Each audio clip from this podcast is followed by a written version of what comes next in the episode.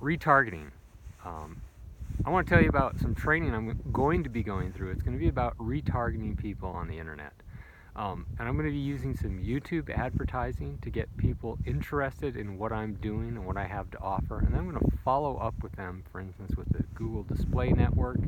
And I've kind of been a little leery of doing this, even though I've been building up an audience for a number of years, just haven't known the behind the scenes stuff to do. And I'm taking a course here shortly, and if you want to find out about this, there should be a link below there that shows you what's going on. But the idea is to get people interested and then only follow up with those people.